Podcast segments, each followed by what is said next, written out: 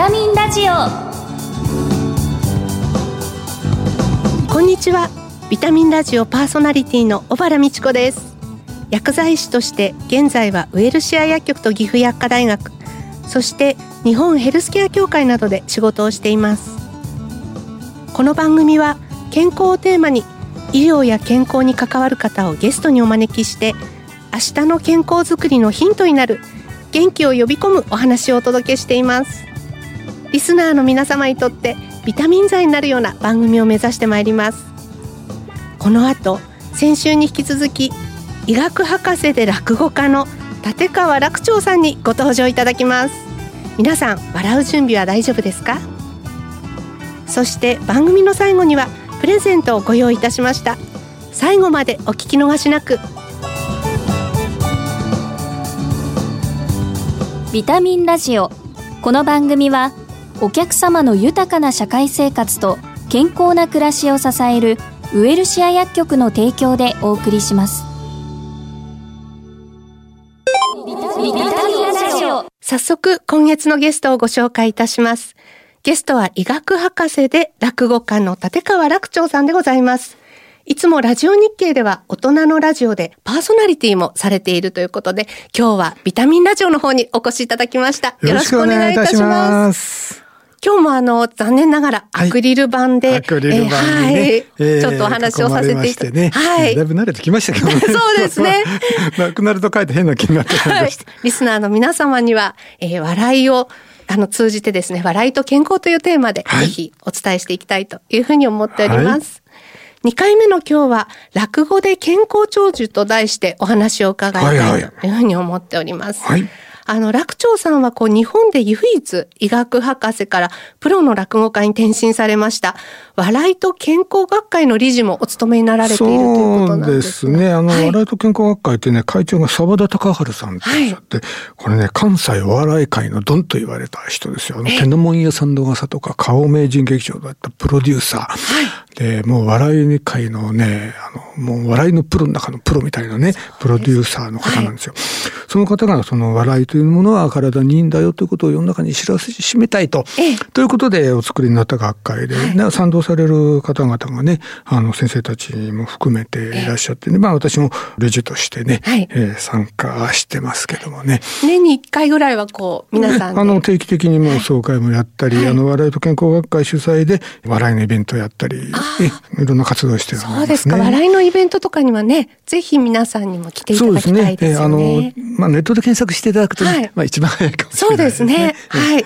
なんかこう、笑いが健康につながる効果について、いろいろ分かってきた研究もあると思うんですけどそうですね。あのー、前回にね、はい、あの、免疫力が上がるっていう話しましたけど、はい、実はね、血糖値下がっちゃうんですよ。え？笑うだけで。本当ですでなんで下がるかっていうとね、はい、これね、聞いてる方皆さんね、信じられないと思いますよ。私も最初信じられなかったもん。なんとね、体の中の遺伝子が変わるんですって。笑うと。笑うと遺伝子が変わるんです信じられないでしょ。笑うだけですよ。遺伝子のいくつかが変化するんですって。その結果として、血糖値が下がる。ねえ、に言ってんだと思ってね。だどこの誰がガセンネタ流してんだと思って、それ言い出したのが、はい、村上和夫先生っていう筑波大の世界的な遺伝子工学の権威だった。はいはい、これ間違いないなと思ってね。そうですよね。えー、もう論文で発表されてます、それをね、世界に。そうですか。えーだすっごい力持ってるんですね、笑いってね。遺伝子まで変えちゃうんですよ。NK 細胞っていうのは、はい、これがんやっつけてくれる免疫の細胞なんですが、これの活性が高まるんですね。前からよく言われてましたけど、実はその後実験してみたら、よく笑う人ほど効果があるらしいですよ。えーじゃあもういっぱい笑わないといけないですね。だからどうせ笑うならいっぱい笑った方がね、はい、いいですよ。そうですね。NK 細胞ウイルスもやっつけてくれますから、ええ、寄せ行って笑い方が足んないと風邪ひいて帰ってきますからね。脅してどうすんだ 脅迫してどうすんだって。いやいやいや。そうですか。なんか。もういっぱい笑いましょう。そうですね。最近、このね、YouTube などで、あの、先週もお話しさせていただいたんですけども、楽長さんのこう健康落語とかも聞くことができますけども、一人で画面に向かって笑っていただくという感じです、ね。そうですね。はい、何にもないと気持ち悪いですけどもね。えー、画面に向かって笑ってる分にはね。そうですね。えーまあ、普通ですから。はい、はい。大いに笑っていただいて。そうですね。この健康落語を作る際ですね、ええ、ご自身が大事にしているポイントとか、こう古典落語から学ぶことなどはあるんですあの医学的な内容をね入れすぎちゃうと、はい、面白くなくなっちゃう。はい。あくまでも落語ですから、やっぱり、えー、基本、笑って楽しんでいただけるものであってほしいんでね、はい、なるべくメッセージを絞り込んで提供するっていうところを一番気をつけてますね。あとね、もう一つね、あの、意外にね、あの、やっちゃう、ついやっちゃうことがあるんだけど、はい、脅しちゃうことね。脅す、うん、例えば、こんな病気になったら大変ですよ。あのこんななっちゃうよ。はい、大変でしょ？ね。例えば脳梗塞なら脳梗塞で、片足麻痺になっちゃうよ。歩けなくなっちゃうよ。大変でしょ？だから気をつけましょうねって脅しちゃうんですよ。でも聞いてる中に脳梗塞で片足麻痺してる方いらっしゃるかもしれないじゃないですか。そうですね。その方がそんなこと聞いたら頭くるでしょ。はい。不愉快になっちゃう。はい。私こんなことがあってね、前講演会で同じことやってたんですよ。はい、そしたら一人スッと立ったんです。喋ってる最中に、客席から。で、出てくんですよ。見ると片足引きずってんですよ。やっちゃったと思ってね、これは不愉快になってね。うん、やっぱりその病気をの啓発をしようと思って脅してしまうっていうことが本当にね、無意識にあるこれだけやっちゃいけないなっていうのは自分の中で慎んではいるんですけれどもたまにある。で、ああ、やったと思ってたらね、15分ぐらいしたらその方ね、帰ってきて、はい、どうやらトイレに行っただけだったみたいなんですけど、ね、そうですか。どうやらそれだけだったらしいんだけど。え でも、やっぱりそれもね、あの、大事なことでね、あの、これ、あの、健康教育される方もね、お聞きになってるかもしれませんけども、はい、あの、落とすのはね、ちょっと、あんまりいい方法じゃないってあの意識された方がいいかもしれないですね。そうですね。まあそこは作り手としてはすごく気遣います。すね、聞いてる方がやっぱり傷つかない。そうですね、うん、そういう内容にしなくちゃいけない。えー、でもやっぱり言うべきことは言う、伝えるべきことは伝える。じゃあどこでバランス取るんだってこれすっごく難しいですね。そうですね。えー、あの私も訪問薬剤師として患者さんのお家に行くときにですね。はいやっぱりお家にたくさんの残薬、あの飲んでいないお薬っていうのがあって、飲んでくださいねって言わないといけないんですけど、はいはい、そのなぜ飲まないかっていうことも、やっぱりちゃんと調べないといけなくて。ね、飲まない理由があるわけですね。理由があるんですよね。ですから、あの、そういうその服薬支援みたいなところも、薬剤師として本当に提案していきたいっていうのはいつも思っていて、そういう落語もぜひ。ああ、なるほどね。はい。あの、コラボレーション全部たま、ね、薬がたまってね。そうなんです。はい。実は闇で売っていたみたいなね。いや、もうすべてそういうあのネタもぜひこう落語にしていただいて、お伝えいただくと、こうたくさんあの、今1年間で飲まれていない残薬を支援するっていうのは、私たちのミッションなんですけれども、あの、楽長さんの落語でですね、お薬をどんどんこう飲んでいただく、あるいは飲めてないっていうことを訴えてくださって、私たちと一緒に共有してくださる方が出るといいですね。そうですね。はい、そんなような落語はね、薬に関する落語を作ったことがありまして、はい、高血圧の落語でね、あのものすごくその心配するあまりにあの一日に何十回も血圧測ってる人が高血圧になってて、はい、血圧測るのをやめさせたら治っちゃったみたいなそんな話なんですけども、はい、そういう人だからあの血圧の薬を飲み忘れしないように錠剤に直接、はい、あのマジックで日にちを書いているというね、そういうおばちゃんの出てくる落語を 作りましたけどもね。面白いですね。書くのはいいけど、直接書くなよって 突っ込まれるというね。ええ、そんな落語もありましたけどね。なんかこう私たちも力不足だなと思うところがあるので、えー、ぜひあの、こう、笑いの力も借りながら、医療の方もね、少ししっかり、はい、お伝えしていくことは、はい、ぜひお願いします。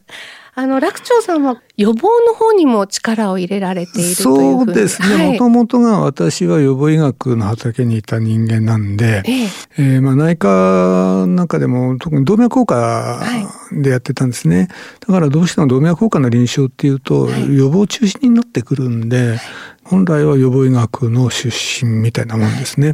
いまだに脈々と予防をやってるという、そんな感じですね。ええ、今こう、例えばあの健康寿命の延伸とかですね、えー、非常に予防に対して注目がこう集まってるんですけれども、ご自身では日頃から何か心がけてることはあるんですか？やってないですね。もうストレスの塊ですからね。笑いを生むための生みの苦しみがあるっていうお話もね、ねちょっと伺いましたけれども。あの、最後に番組恒例の質問なんですけれども、はい。はい、楽長さんご自身のビタミン剤となっている元気の源をぜひ教えてください。これはもう何と言っても私だけじゃなくてね、落語家みんなそうだと思うけど、はい、お客様の笑いですね。もうこれ以上の栄養もないし、はい、カンフル剤もないし、ええ、もうこれ以上の生きがいもないし、ね、やっぱりお客様がもう腹から笑っていただける、もうこれが何よりの我々の、まあ、ビタミン剤ですね。早くこうね、お客様と直接、なんかこう触れ合える、えー、そうですね。そんな、はい、時期が。コロナなんとかなってもらいたいですね。本当そうですね。ちょっと私たちでやっつけましょうか。いいですね。はい、もうみん全員でね、もう地球の人間がみんなで一斉に笑う。そうですね、ね、コロナなくなる。はい。笑いましょう。はい。今日は落語で健康長寿をテーマにお話を伺いました。ゲストは医学博士で落語家の立川楽長さんでした。お忙しいところありがとうございました。ありがとうございました。ありがとうございました。あ、風邪薬切らしてた。ドラッグストア空いてるかな深夜もオープン。ウエルシア。あれ？薬残っちゃったな。お薬の相談も。ウエルシア。答える、支える、ウエルシア薬局。公共料金、各種料金のお支払いも受けたまわっております。ビタミンラジオ。2週にわたり笑いと健康について立川楽長さんにお話を伺いました。この機会に健康落語を通じて健康のあり方を振り返ってみるのも良いかもしれないですね。ここで番組からプレゼントのお知らせです。株式会社高太商店の手につかない干し芋は干し芋の風味と美味しさをそのままにぎゅっと個包装パックした手軽でとっても衛生的な商品になります。今回は手につかない干し芋をなんと2袋セットにして抽選で20名様にプレゼントします。原材料はさつまいもだけなので添加物や保存料砂糖などは一切使用せずさつまいもの素朴な甘みと風味が口いっぱいに広がります。手につかない干し芋ご希望の方は番組のサイトからご応募ください。締め切りは7月21日とさせていただきます。お聞きのビタミンラジオ再放送は土曜夕方5時40分から。放送後はラジコのタイムフリーやポッドキャストでもお聞きいただけます。次回の放送は8月4日になります。番組パーソナリティの小原美智子でした。次回この時間にまたお会いしましょう